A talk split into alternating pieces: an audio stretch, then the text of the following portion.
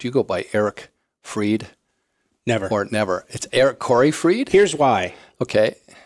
when I was when I was in elementary school, there was a, a a buddy of mine in class was named Eric Reed, Ah. and our teacher we would mess with the teacher all the time, and so she started using our middle names. And um, he was Eric Scott Reed. By the way, he's a famous pianist if you're into jazz. But we, we grew up together, and we were always using our middle names, and so it just kind of stuck. And then every city I've lived, ever lived in, there's always been I don't know five or ten Eric Freeds in the phone book, and that always bothered me. So you could it would mean that you were an individual then. Yes, it's I, I you know what I found what I found is that also that something about the number of consonants helps people remember me. Yes, it, it's a, it's very memorable. It it has a nice ring to it. Eric Yeah. Corey Freed. It's got a it's Yeah, got like a flow yeah. to it. and so and you know my friends tease me about it all the time, but but it's it's it's part of making people remember me, and you know that's uh, isn't that what we all want? Yes. Just be the end. remembered. And if we can't do it here, we want a stone on the ground or something Yeah, like that. exactly.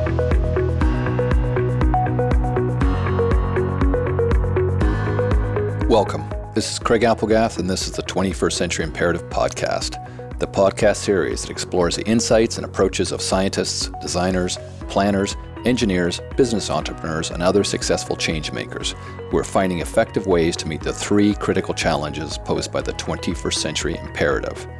These are how will we continue to live on our planet without destroying our biosphere? How will we repair and regenerate the environmental damage we have already caused? and how will we adapt to the escalating impacts of climate change? Each episode will feature an interview with an individual whom I think you will find not only inspiring, but also very relevant helping you answer the question what can I do to meet the challenges of the 21st century imperative?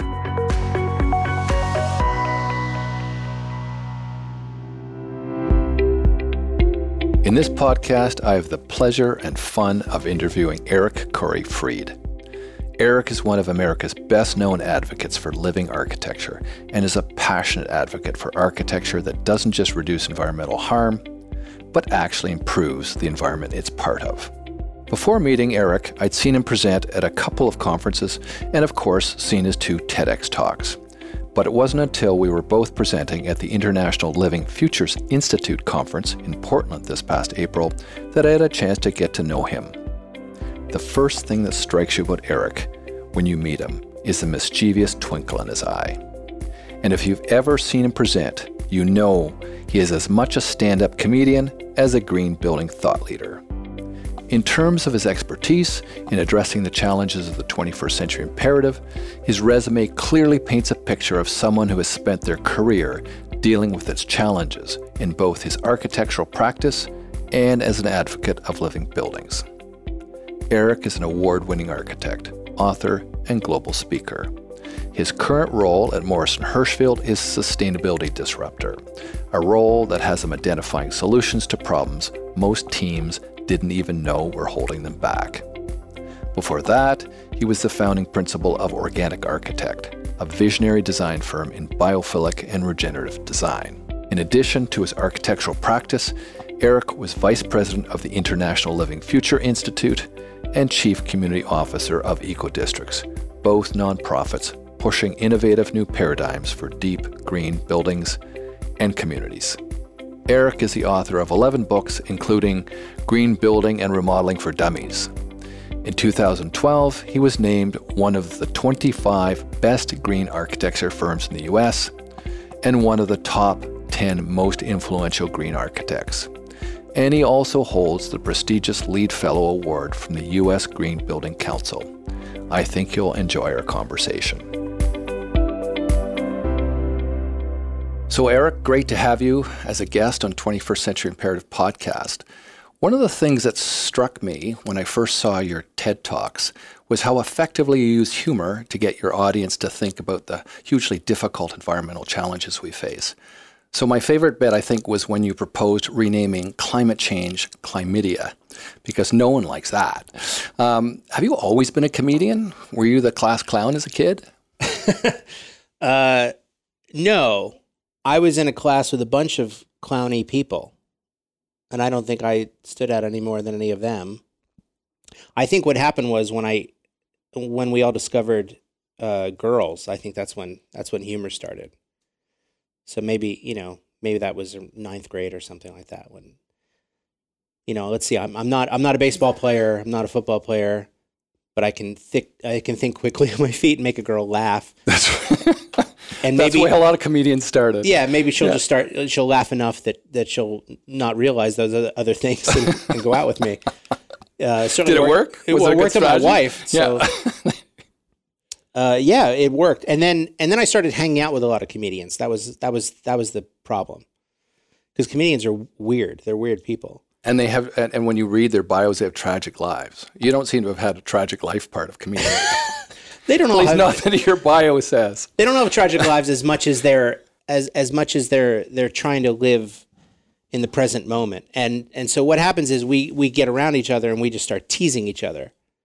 And so that's that was really part of it was that um, you know my friends and I and this is now years later when we were in San Francisco we we'd put on a monthly party in San Francisco and it it's essentially became a roast where we tease each other and just tear each other apart. And there's no decency in any of it but but I you know I had I felt like I had this I had this these two parts of my personality. I had the serious professor of architecture who was giving you a lecture on sustainable design and sustainable design is dire and it's serious and we must take these things seriously. And then I had the guy that was roasting his friends in a you know in a nightclub. Um and I didn't like having those two parts of my personality separated. And I could see it in the audience faces. I'd, I'd give a normal talk and they'd be bored and they'd be you know checking their phone or you know not paying attention. And so one day I don't remember what happened but one day I was tired and and I just started ad libbing, just improvising instead of sticking to the slides. I'm like, you guys aren't even listening to this anyway. Listen, here's the problem. and and I just saw the reaction. I saw them perk up. I saw their body language. I mean, they're all facing you, so you can see it. And so my advice to anybody, if you if you want to get into public speaking, the best thing you can do is just read the room. Just look at the audience, and if you're droning on about something that you think is so important and they're not paying attention, you're failing. Humor is key. Yeah, so I, you know, it was, it was really a very architectural idea of what am I here to do? I'm here to I'm here to impart a message, and if they're not listening, let me change let me change how I deliver that message. Because on uh, both the TED Talks I've seen you give, plus in your presentations, humor is a key part of how you connect to people, but also give them sort of the narrative transport to carry the ideas away. like, who's going to forget chlamydia? I was telling someone Yeah, that nobody today. wants like, nobody wants to catch no that. one gets that, right? And to connect that to climate change is wonderful. But a little more seriously, uh, tell us a little bit more about your passion for solving environmental problems and, and, and through what you're doing now is biological living architecture. Where'd that passion come from? How, how'd you get there? I um, that's a good question. I I think I'm a very unlikely person to end up being green. And I don't know I- when you went to architecture school. I don't know if this was the case, but when I went to architecture school in Philadelphia, we all had nicknames for each other. Nobody, we never called anybody by their real name, so we all had nicknames. And so there was deconstructivist boy, and there was postmodern guy. and, What right? were you? I was nature boy Ah, And what? Why? because all my buildings had like green growy things and they were they were all oriented to the sun and and so that was my that was my nickname in college and any of my college friends will tell you that but it's I'm not a nature guy. I hate camping. I hate being outdoors. I like architecture. I like I like being in buildings.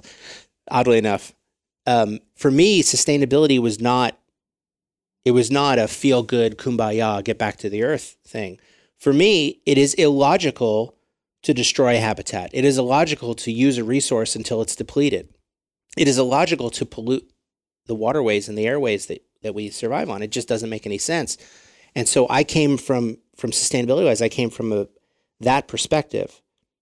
And then in, in addition to that, my early mentors were old Frank Lloyd Wright students. So old Taliesin apprentices, Right. essentially. And and their background is in their the Frank Lloyd Wright organic architecture, Right. So I, you know, starting at age eight. which isn't really organic per se, but that it, No. it, it, it was arts and crafts, but tended to use wood and and connect with nature through views and so forth. Yeah, I, I think if anything, organic better describes his process than anything else. Uh, that was my early inspiration was this idea of organic architecture and connecting to something bigger than yourself and connecting to nature and and living in harmony with nature in a in a much more logical way. And um, it took me you know, it's funny. It took me basically uh, 45 years to get to this point of being able to explain this this clearly. But when I was in school, it was torture. I was I was frustrated and depressed and and feeling very um, you know nobody Like you didn't ta- fit in. no, I didn't Yeah. fit in at all. Nobody was talking about this. My professors were telling me of you know Frank Lloyd Wright's gone. You know this it was the it was the late eighties. So at that point, nobody wanted to hear. From, Postmodernism was in. yeah, nobody wanted to hear about Frank Lloyd Wright. So I felt very very much the outcast, and um, and and really suffering with it. And it was it was at a it was at a low that I was in the I was in the library of the architecture building, and there was no internet. There was no internet back then. So I was in the library, which we used to have, and I'm flipping through a a, a magazine, and I saw the work of an architect named Bart Prince, and immediately it, it was like, whoa! If Frank Lloyd Wright had stayed another 50 years living, this is the kind of stuff he he might be doing. That was my first thought, and sure enough, Bart Prince worked for Bruce Goff, who worked for Right. Frank Lloyd Wright. Right. So I went to the uh, phone book section of the library. Remember those? And I Oh, pulled, yeah, that's right. I pulled out the I pulled out the Albuquerque phone book, and I flip through, and there's his name and his address, and I write it down because again, there's no internet. And I wrote him a letter, and in the letter, the letter was was not about oh God, I love your work. It was I'm miserable. My professors don't friggin' understand me. The students think I'm nuts. I'm putting green growies on the building and oriented in the sun. It all seems very logical to me, but they're telling me I'm crazy. And I've been I've been doing this since I was eight years old. Help! It was a, it was a cry for help and what happened? uh, the most miraculous thing. He wrote me back, and uh, he had basically he had been through something similar in his life. He had felt the same way. Uh, keep fighting, keep going. You're on the right path. And then he included in it a um, newsletter from a group of all the old Frank Lloyd Wright and Bruce Goff apprentices. They're they're all part of a club, and so he included a newsletter in it. And he's like, maybe maybe you want to join this group. And so overnight, I went from feeling utterly and completely alone, like I was the weirdo, because I part of a tribe.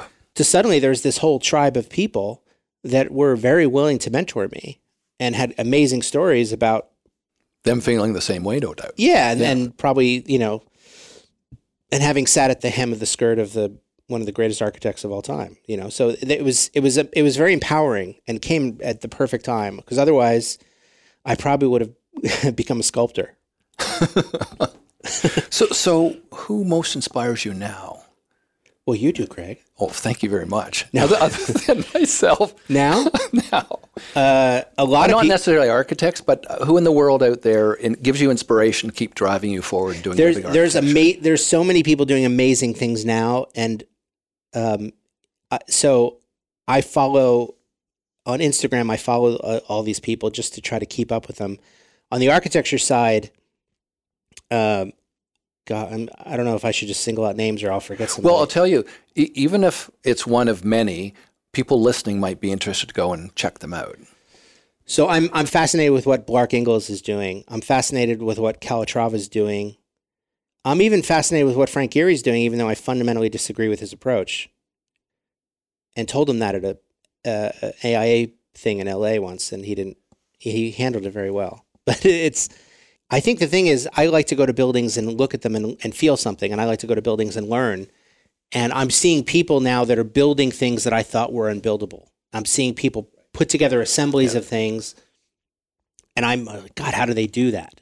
You know, I'm also uh, obsessed with prefabricated building materials, um, 3D printing, contour crafting, CNC milling, and I've been I've been deploying those in some way in small scale, large scale, as much as I can. Um, but because most of my work is consulting to other people about their buildings, I, I almost feel like that part of my personality, artist as architect, is is almost on hold, and I just do that as a hobby. Or being transmuted through others. Yeah, a little bit. So, before we get too far into the interview, maybe you could provide listeners with a working definition of what constitutes living architecture, because you, you're sort of the, the, the, the key embodiment of that, that idea right now in the world. It's funny because the the the the more you think about it, the the and over the years, the the simpler my definition has become. You know, it used to it used to take me probably five minutes to explain it, and now I can explain it in a line. Living architecture, quite simply, is where the building takes responsibility for itself and its impact on the planet. That's the that's the simplest way I can explain it. That doesn't hem you in. And responsibility is a, a great word because it it implies that the developer the client has a responsibility, the contractor has a responsibility, the architects, the engineers, we have responsibility. And just because it's not talked about or typical doesn't mean that that responsibility, that ethical responsibility, doesn't matter. One of my old mentors was a man named Malcolm Wells, who was he was the father of underground building, and he is, uh, by the way, buy all of his books if you can. He passed away a few years ago, but he had the, the books were gorgeous. Um, but Mal, uh, Mac, Mac is what we all called him. Mac had this idea that if we were to scrape the site and put a building down, that we had a duty to restore the nature that we've destroyed and put Yeah. it on top. So that's how he came up with this idea of underground building. Um, you know, basically green green roofs for everybody. So living architecture, although it may have living things in it on it in it in itself, isn't about the architecture living necessarily. It's about it being part of a bigger system. Although you do talk about how architecture could be alive and biological in nature too. Yeah, I I had an experience um, over the over these last two years that really changed how I think about creativity and problem solving because of the X Prize Foundation. And so they they essentially hired me to develop an X Prize for healthy buildings. It's it was a beautiful question. They said, "Okay, we're going to give you we're going to give you some money and some research staff and you're going to tell us what buildings need to be in order to be truly healthy." and we're not going to tell you what it is. You can do whatever you want. Just you, I, and they and they led me through this process through what's called Singularity University, and it and it lets you look at problems and solutions in a very different way. That totally changed me, changed my, it rewired my brain. How so? Like what? What were the key things that changed you? Like before and after Eric. It- Eric, sorry, or Eric Corey Freed. Eric's fine. um, one of the things that we discussed at length was the idea of bias and how all of us as artists and architects and problem solvers and scientists too, we, we come to everything with a certain bias, whether it's a preference for ways uh, something looks or, or the way something should look or should be. And we bring those biases to us with our solutions. And so we had to, we had to almost go through a, uh, a breakdown of our internal biases and mapping of our biases to make sure that we weren't coming to this with any preconceived notions. And I had a lot of them, and and still do. or at Uh, least know what they are. yeah, and and I you know, and I think the the hardest part for any artist would be to be honest with yourself about it. But just that alone, going through the process of looking at biases was um, was was fascinating. And then the next part was if you're going to invent a solution to a problem, you need to understand the problem. And so we analyzed the problem um, more so than I've ever looked at a problem before, and in very unusual ways in terms of the stakeholders, the beneficiaries, and then there are embedded problems where there are a lot of people that like the way they work. Affordable housing, for example, is a good example of an embedded problem. Affordable housing developers make money doing it, so they like the way it works. But there's a whole mess of people that hate the way current affordable housing looks and functions and, and finances. So there are problems like that that you need to look at in, in a new way.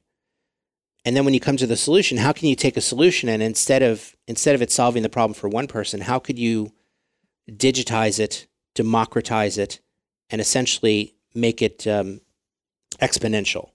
So instead of solving, you know, one house for one person, you could essentially find a way to provide housing to 100,000 people. And so we go through Right. that whole process of how can you do that. And so what what I ended up with after, you know, after a year was we came up with this idea that we could grow buildings. We could literally manipulate DNA and grow buildings. And all DNA really is is a bunch of a bunch of code for Right. Protein code. yeah, four letter protein code that that biologists are already sharing with each other like MP3 files. And so you could essentially share growable designs in that way. And not only would that transform building, which would be amazing, but it would also help the biologists too. So, you know, I, there are biologists right now trying to grow a liver. Right. Yep. Taking stem cells and then culturing the right way to grow liver cells. Exactly, Yep. which will be great. It'll cure disease and do um, wonderful things. Well, they're having trouble. And so when I talk to these biologists at Stanford, MIT, and Harvard, um, I said, "What what's what's your holdup?" And I'm not a biologist. I'm an idiot. You're a biologist. I'm not. Uh, but I tried to keep up. uh, and they said, "Well, we have trouble growing things big.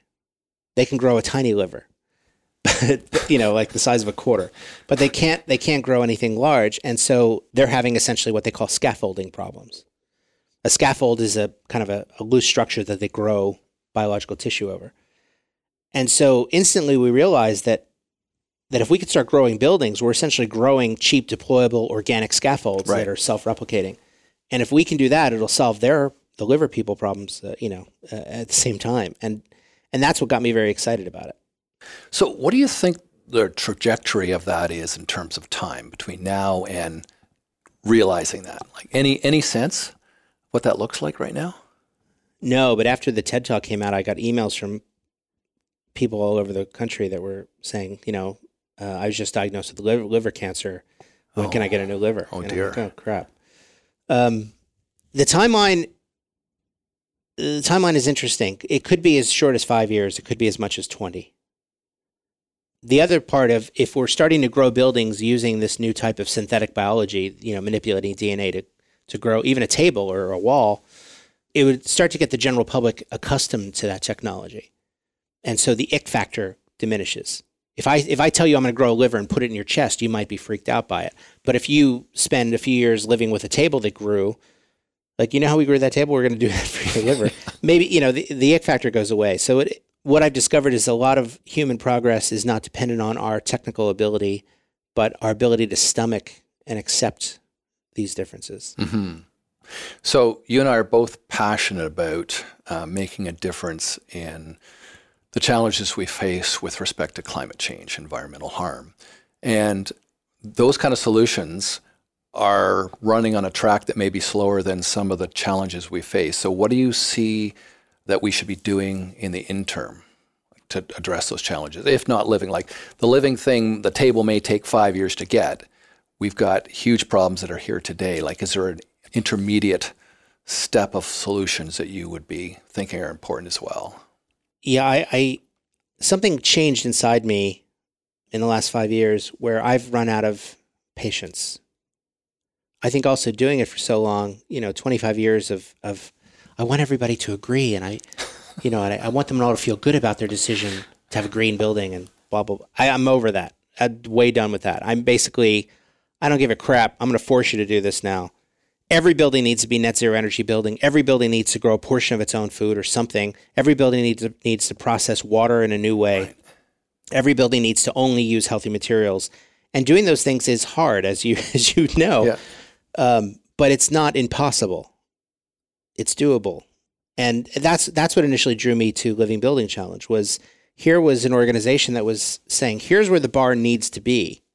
And that bar doesn't change. Every building needs to generate its own energy, process its own waste, clean its own water, avoid all known cancer causing chemicals. That's the bar. It wasn't LEED as much as I like LEED. It wasn't trying to be, you know, let's make everybody happy and let's let's do it incrementally so you feel good about it.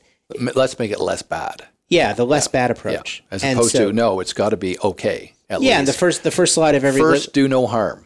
yeah the first slide of every living living future um, slide deck is is the chart of what we don't want to be less bad we want to be good so that's what drew me to that and also the idea of having a, a greater impact in a shorter period of time you know i'm an old white guy now so i you know i'm like a dinosaur I'm, my extinction is inevitable so how, how can i have as much impact as possible um, in the shortest amount of time and and so making people be less bad is not the way to do it And what about wood? Where does wood fit in? Because I, I recall, and I think it was the first TED Talk you did, um, or maybe both of them, you showed a wood frame house from the 1800s and then one from contemporary, and you said they're, they're both the same. But at the same time, I thought, yeah, but they're both made of wood. And if it were sustainably harvested, wouldn't that actually, you know, entrain carbon, lock it up, and improve the ecosystem of the forest? Like that's actually sort of a living building concept, isn't it? Absolutely. Yeah. It's amazing how how people react to those those pictures because I'll show a building from, you know, I think 1816, and then I show one from 2016, yeah, 200 years ago. And there, it's the exact same technology. We're building out of little sticks of wood, and, and certainly balloon framing and platform framing date back that long. And it benefits because it's a it's a very ubiquitous technology. Everybody on the job site knows how to frame a, a wall that way, I mean, even an Amish person knows how to frame a wall, and they don't even have TV. So it's that's that's part of what it's got going for it is the ubiquity, but it's also locking us into this old technology. Can so you it's think not of the wood that's the issue. It's No. the technique of using that wood. No, it might as Yeah. it could be just as easily be metal studs or it could be made of rice cake studs. I don't it doesn't matter to me. The the idea of doing balloon framing or platform framing, you know, think where else in your life are you regularly using a 200-year-old technology? And, you know, you're, did you ride your horse and buggy to work today? No, but so much of architecture is like old technology. Exactly. That's nuts to me. And so I, I want to change that. You know, I, I built a lot of buildings where we did wood framing, but instead of, uh, you know, I, I know you're Canadian, but uh, I'm going to use inches. Um, instead of 16. That's okay. We, we had inch. We're bilingual. We used to we could do inches. inches. We understand it. but instead of 16 inches on center, we do 24 inches on center. Yeah. And so I'm stripping out um, already a third of the wood out of the building. And then I can use that savings to essentially buy sustainably harvested wood or FSC certified wood. So I, you know, I did a lot. I did a lot of those budget juggling tricks. Uh, you know, I think what we need is we need a solution that's scalable. And so what excites me is something like the cross laminated timber, tall timber wave that you're seeing. Yeah. We're seeing it along the west coast. I don't know about here in Toronto, but Yes, mass timber here. But the mass thing. timber to me is exciting. It's a renewable resource. We can grow more of it. We're not importing it from anywhere. It meshes nicely with the zero carbon Absolutely. concerns, and you can, right? And you tie up carbon and uh, sequester more carbon. yeah, So you know, much better than steel in terms of embodied energy. Much better in sequestering. And and the the other thing is when you're done with that building, you could conceivably take it apart and reuse it somewhere Right. else. Yeah. I I love the idea of it. Well, what do you think architects in general should be doing over the next 10 years to have the most positive impact on reducing harm and adapting to climate change? They need to go to a store and buy what's called a backbone, and start and install it somewhere in their spinal region.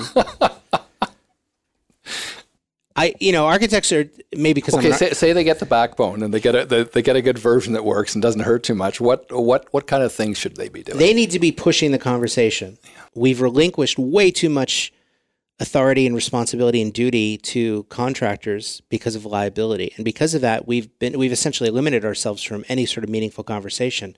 So the irony is at a time when we need architects and that level of problem solving more than ever, we're we've made ourselves almost irrelevant to the conversation. Um, for the mo- you know most buildings are not designed by architects now, and that's that's I, I you know a problem that's evident. I think in especially in the cities in the U.S. It's a real issue. So I, I think what we need to do is is we need to be pushing more. Um, and it's not like I'm unwilling to do this. Every client I meet, it's you know they're not coming in saying please give me a net zero energy building. They're saying something stupid like oh well, I'd like an office please, and then I go great we're going to make it net zero and it's going to save you money and here's how. So I, I'm the one pushing them. It's it's not that I'm so lucky. I mean, I do have nice clients, but it's not that I'm so lucky that these clients are are demanding this stuff. They're they they mostly just want their office or their or their hotel or whatever it is they're after. so it really does come down to guts. Yeah, and I, I you know I can't tell you how many architects I meet all over the all over North America because I lecture all over. You know, and they they go, you know, we're just you know, we're ready as soon as a client comes in and asks for these things, we're totally ready. We we have you know we got two 23 year olds on staff that got their LEED They can AP. do it. We don't know what it is, but they can do Yeah, it. they could they'll, they'll just do it. God.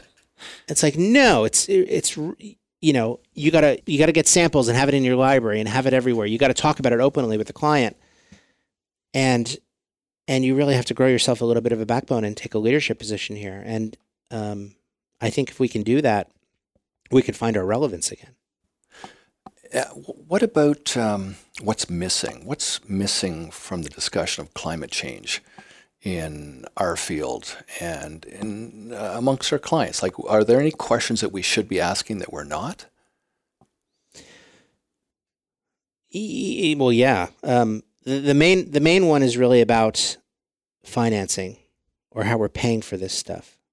Most of the emphasis tends to be on upfront cost or construction cost, and you know even something like solar panels, we we might be calculating the payback, and that's helping the client make their decision.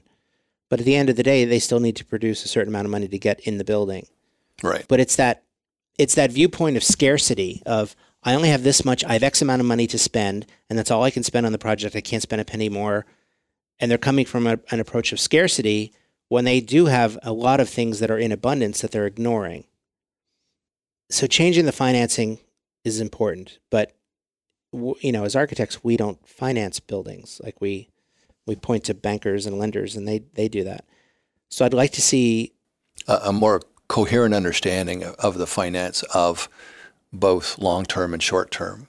Yeah, I mean, what and also what financial sense does it make, you know, to build a building cheaply that's going to cost you a ton to operate? Right. Yeah. And so there have been things like energy efficient mortgages and other little financial tools like that, but they tend to be all small scale. I'd love to see large scale financing opportunities where you're you, by making an investment in a building that doesn't cost a lot to operate or improves the quality of life for the occupants, that there's a payback. And most of those things are externalized. But imagine if, you know, we're in a green office right now. Imagine if your health insurance for your employees was discounted because you used healthy finishes. That'd be an easy thing to do.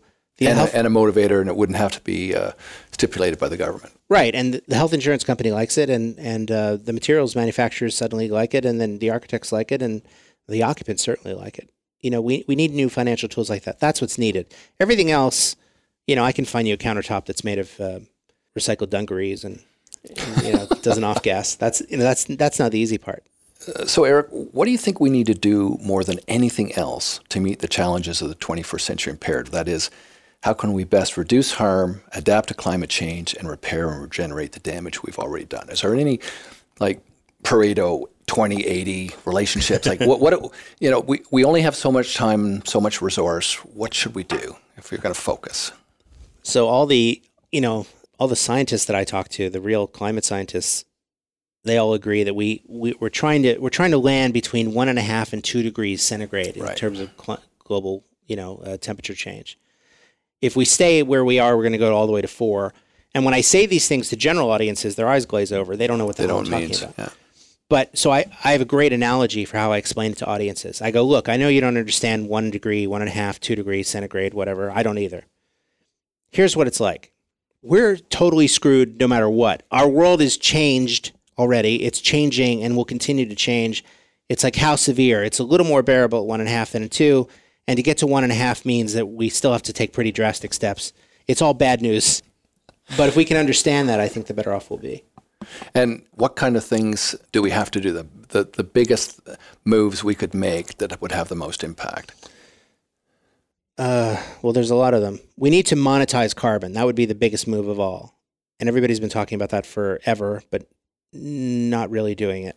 What's actually happening right now in California, Ontario, Quebec, and China, and, and, and, and China, although that's a closed economy, so they can do anything they want. But but here it's had huge impacts. Like my clients in, in higher education, university and colleges, have never before now cared that much about whether or not I could do a zero carbon building for them. They said, well, if you can do it and it doesn't impact the budget, sure, that sounds great, bonus. But now it's like, oh my goodness, we're going to have to pay X number of thousands of dollars in this cap and trade. Uh, well, tell us exactly how we're going to do that, please. So it's, it's certainly changed the, the landscape significantly. California also has uh, they they have a host of of almost um, chess like maneuvers that they set up over the last decade. They have one called Senate Bill 375, which essentially incentivizes developers to to place housing in walkable areas, so you wouldn't have to get in a car at all. You could essentially just walk outside and work or shop or do whatever you need to do. So, you know, we really have to rethink all of our carbon assumptions. And the, the trouble is that it all involves change, and, and most people are fearful of change, even when the change would be a, a better quality of life. By the way, I think the fear of change is one of the reasons a lot of architects now um, don't have that backbone. It's not that they don't have a backbone, they're just afraid of learning what's required in order to be able to do it, right? It's new. Like, hmm, this is not what we've done for the last 20 years. How yeah. do we do this? Yeah, but you know, the, and, and looking stupid in front of their clients. but you know, a lot of them know it already. They just for, they've forgotten it. If anything, remember remember all those great passive houses in the seventies that were. Yeah, but you and I were looking at that stuff, and our classmates were looking at whether or not it was like you know proportioned or the right. theory was right, whatever. Um, so, what do you think is the best way to drive large scale change and large scale action? The kind needed to move us in the right direction in solving climate change. I know you're not a, a politician, you're an architect, but you you do uh, part of your shtick is to try and motivate people to do the right thing, right? um, Well, I think I, I start to sound like a bit of a socialist then if you if you're asking what we should do. That's we, okay in Canada, actually. we can't. Yeah, it's fine here. We can't. Um, we can't wait for people to want to do it. We can't. We can't hope that we educate them enough that they volunteer to do it. We we have to, in, in a certain sense, force them to do it for the greater good. Last year, we we uh, in the U.S. we had three hurricanes within a three week period that were record breaking. One record breaking for wind speed, one for land speed, and one for water. And they, the people, the poor people in Puerto Rico are still suffering months later. And we just entered hurricane season again. So what happens when this is occurring every year? Eventually, the the costs are going to be so unbearable in dealing with these climate catastrophes that um, that we won't be able to afford to do business as usual anyway. So a, a certain part of me is thinking the capitalism is going to solve this itself. The U the United States, I don't know about Canada because um, you know nobody cares about Canada, but uh, that's a joke. That's a, certainly, that's a joke, certainly folks. not the current administration. no. but the U.S. the U.S. spent 306 billion dollars last year dealing with climate related disasters. That is a lot of money, and uh, frankly, money that we can't afford. And so, eventually, the cost of dealing with the aftermath is going to get so unbearable that we're going to have to take Have a much more with it, proactive approach. Yeah. And so, um, I think I'm just waiting for that. Vested interest will start to scream. Absolutely. Yeah. We face some pretty serious climate change challenges over the next 25 years. What scares you the most about the climate change uh, challenges we now face? food.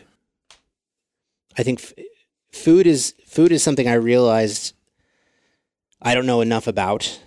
I've been learning, but as an architect, I can't really affect food that much in terms of how it's how it's done on a scale. But the numbers are really upsetting in terms of how we grow it, how we ship it, how we transport it, how we dispose of it. And um, you know, I think if I were a young person looking at where I could have my the most impact in sustainability, I would probably focus on food rather than buildings right now, um, because we certainly need it. We have a history of having a resource problem in the industrialized nations. Yeah. People are going Yeah. hungry when we're fatter and fatter, so it's it's really about resource manipulation. Um, but climate change and is equitable distribution. yeah, climate change is just going to exacerbate all of food production. And California, that's a big economic driver for them. And so they've They're they've, running out of water. they've understood and that it's They're getting running out hotter. of water. Yeah. Uh, it's it's very labor intensive. It's very water intensive. It's very chemical intensive, and it doesn't need to be. And so I've been just fascinated with this idea of of what we could do in terms of addressing growing food for lots of people in a short period of time. Are you optimistic that we um, have any chance of meeting the, the needs of people's food requirements or food supply going forward?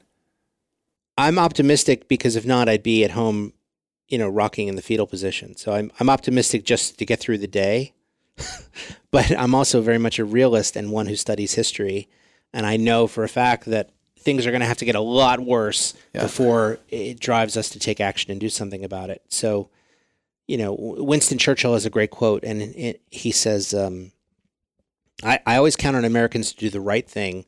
But only after they've exhausted every other possible option. And I think that's true. So I, I things are going to get worse.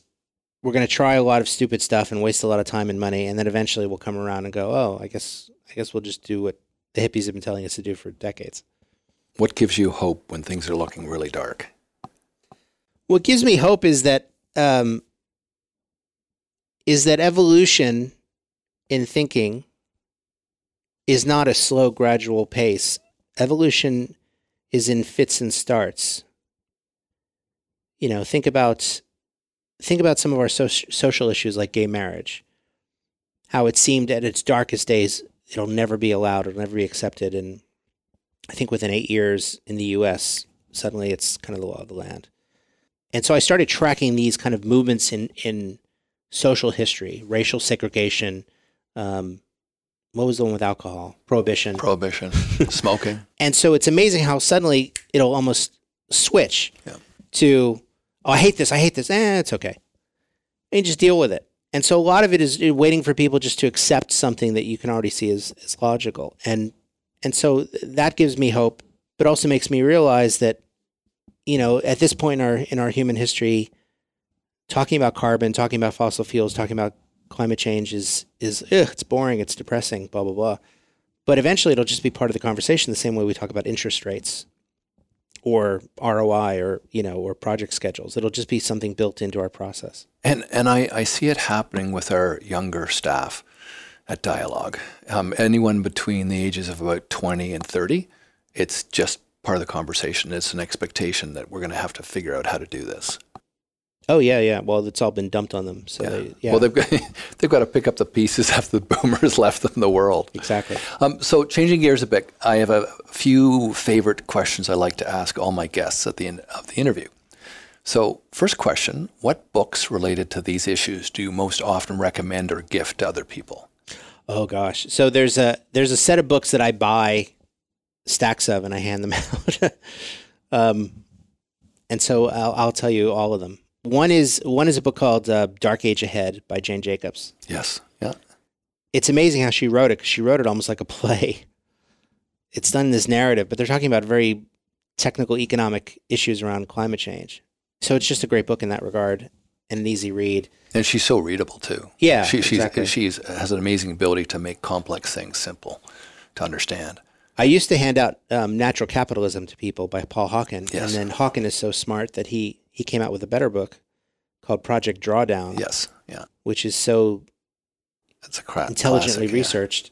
So that one's just been interesting. It's it's not a it's not a fun happy book, but it's an interesting book. Um, I I still I still um, tell people to read Cradle to Cradle by McDonough. Yeah. Um, just because it's I've seen the effect it has on people when they read it. It makes them look at the world in, in a new way. It's paradigm shifting. Yeah. Every every single new person at Dialogue gets one when they sign on. Oh, there you go. Yeah. Yeah, fantastic. Uh, what other one? And and then the last the last book that I give to everybody, um, I give to my students too. Is uh, it's a children's book and it's called Harold and the Purple Crayon. What's that about? It's a tiny little children's book that you read when you were five. I don't a- remember reading that It's one. about a it's about a kid in his pajamas who his mom gives him a purple crayon and he fantasizes whole beautiful new worlds to play in. And so it's it's kind of the reason why we do this is that we're we're creative problem solvers, we're world builders, and and it's it's a, the book is a nice easy reminder to, to never to never let that fun part of it escape you. And second question, what key things would you teach a grade 9 class to help them better understand how to create a more sustainable regenerative world? Uh, well, I've done this. Um, I, I realize that with ninth graders, because they're a mess of hormones and zits and weird facial hair, that I you can't really te- you're not going to teach them technical regener- regenerative resilient stuff. So what I do is I walk them through a life cycle assessment, and so I just point to stuff in the classroom. I go, "What's this table made out of?" And some kid will go, "Wood," and I'll go, "Right, wood. Where does wood come from?" And some smart ass will go, oh, Lowe's or you know Home Depot. Go, yeah, but where did they get it from? Trees. Yeah, trees. And you know, and so I walk them through this kind of very participatory thing of life cycle, and and we'll do wood, we'll do glass, we'll do metal, and then they start to not know the answers to these things, which is telling. And the implication being that you should know the answers to these things. And then I say, what's this carpet made of? And they go, well, we don't know. I said, What if I told you the carpet was made of thousands of chemicals? And most of those chemicals are cancer causing. How would you feel about it? Everyone lifts their feet off the ground at that point. So we go through this. I just, I'm trying to teach them how to fish. I'm trying to kind of give them the tools of asking the questions Where does this come from? What were the byproducts of, of making this? What are you going to do with it when you're done with it? How healthy is it? Can we use it again? That, you know, those just arguing them that information more than anything, because they'll walk away and they'll remember that, and because it's a fun exercise that we do, it, it's it's surprisingly effective. Yeah. And as you said, very memorable. Okay, third question. If you could publish a full page spread in the Sunday New York Times of anything you wanted, written or graphic or combination, what would you do with it? Hmm. That's well. Right now, I'm uh, preoccupied with Trump, but putting it in the New York Times isn't going to is going to change anything. and it will get lost. yeah, you're preaching to the choir. Yeah. You know, the biggest tragedy of this whole Trump thing, regardless of your politics, is that it has completely hijacked our entire national conversation away from anything else. Yeah. And so even when it, real issues do come up, such as Puerto Rico, there's no oxygen in the room to talk about them. And climate change is certainly didn't even make it into the presidential debates with Trump and Hillary, and certainly hasn't been discussed since. Even when he pulled out of Paris, the implications of that weren't discussed as much as what a jerk. He doesn't, right. you know. And so that's that's the trouble. So if anything, I'd almost I'd almost like to find a way to to you know turn people's chin to look at something much bigger than Trump. But you know, it, it would also have to be very actionable. You know, direct them to a website or direct them something where they could commit to something that they would tangibly do. So that's that's a tough one. It also wouldn't be enough. I mean, we're I almost feel like uh, my country's fundamentally broken, and um, we need we're going to need a whole bunch of therapy after whatever this period is in order to to move forward. So maybe half the page is the books that we just talked about. The next half is a good set of therapists. Yeah, or a group hug. a group hug. Uh, and to wrap up, what advice would you offer our listeners about what they can do to be part of making a difference in meeting the challenges of 21st century imperative? I think this can all seem very overwhelming. I think, given the spectrum of problems that we have energy, water, food, carbon, temperature, drought, ocean acidification. If you're feeling overwhelmed, my advice to you is just start. Just start doing something. I, I can't wait for you to feel like you're an expert. I can't wait for you to feel comfortable. I can't wait for, for you to feel like you know enough. We're, we're way out of time for that. I need you to just start knowing that you'll make missteps along the way, knowing that you'll form new opinions and, and evolve along the way. That's fine. That's the way it works. But just start. And so pick if it if it helps, just pick one issue that really bothers you, whatever it is, and find a way to talk about that issue in a way that'll make people remember it. I use humor for that, right? That's that's because that's what I know. But for other people, it's it's you know look at a an, there's an organization called Charity Water that does this really well with water they, they're able to talk about water in a way that's memorable. So find something, find a way to make it memorable, find a way to, to make it actionable, and find a way to direct people's anger and frustration into something good that they can do to change it. And then advocate like hell for that thing. And so if it's refugees' rights, then focus on that and just become the refugee person. If it's on clean water, then just become the clean water person. If it's on, you know, using fly ash and concrete, if that's the thing that really bothers you, then just become the fly ash person. Right. That's what we need. We need people to stand up and become leaders in this, not experts, but but true leaders, getting people to change the way we do things. You don't have to do everything. Pick something and become a leader. Exactly. I think that's a great place to end off. Thanks very much. Really appreciate your time. It's been a lot of fun. Oh, my pleasure. Thanks for having me. Cheers. You can find links to more information about Eric Corey Freed and to notes about what we discussed in this podcast at tfcipodcast.com. And if you like this podcast, please let us know by rating it on the Apple iTunes podcast website. Until next time, thanks for listening.